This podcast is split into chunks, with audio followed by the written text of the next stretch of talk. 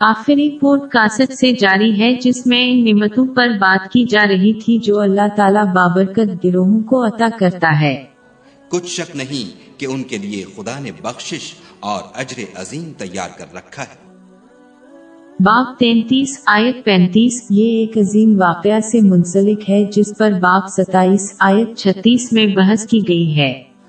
جب قاصد سلیمان کے پاس پہنچا تو سلیمان نے کہا، کیا تم مجھے مال سے مدد دینا چاہتے ہو؟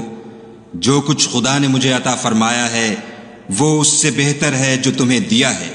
حقیقت یہ ہے کہ اپنے تحفے سے تم ہی خوش ہوتے ہوگے۔ یہ اس وقت کی بات ہے جب ایک ملکہ جسے حضرت سلیمان علیہ السلام نے ایمان لانے کی دعوت دی تھی، اس نے ان کے کردار کو جانچنے کے لیے انہیں دنیاوی تحفے بھیجے۔ مسلمانوں کو دنیاوی نعمتوں کی خاطر اپنے ایمان پر سمجھوتا نہ کرنے کی اہمیت کو سمجھنا چاہیے۔ ایسا کرنے سے وہ جو کچھ حاصل کریں گے وہ آخر کار دونوں جہانوں میں ان کے لیے بوجھ اور لنت بن جائے گا۔ اس کے بجائے انہیں اپنے ایمان اور افطار پر ثابت قدم رہ کر حضرت سلیمان علیہ السلام کے نقش قدم پر چلنا چاہیے۔ اگر وہ ایسا کریں گے تو انہیں وہی دائمی کامیابی ملے گی جو حضرت سلیمان علیہ السلام کو دی گئی تھی۔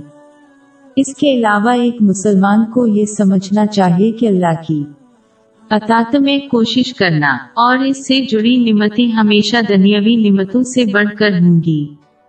درحقیقت حضرت سلیمان علیہ السلام نے ملکہ کے تحفوں کو رد کرتے وقت یہی اشارہ فرمایا تھا۔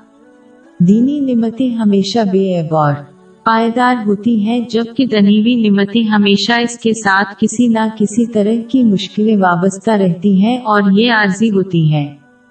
جب کوئی اللہ کے کام کو پورا کرنے کی کوشش کرتا ہے، اس کی ممانتوں سے اجتناب اور صبر کے ساتھ تقدیر کا سامنا کرتے ہیں۔ اللہ تعالیٰ انہیں وہ کچھ عطا کرتا ہے جس کے لیے پوری بنی نو انسان بلا تفریق عقیدہ، اطمینان اور سکون کے لیے شب و روز کوشش کرتی ہے۔ یہ تمام لوگوں کا حتمی مقصد ہے۔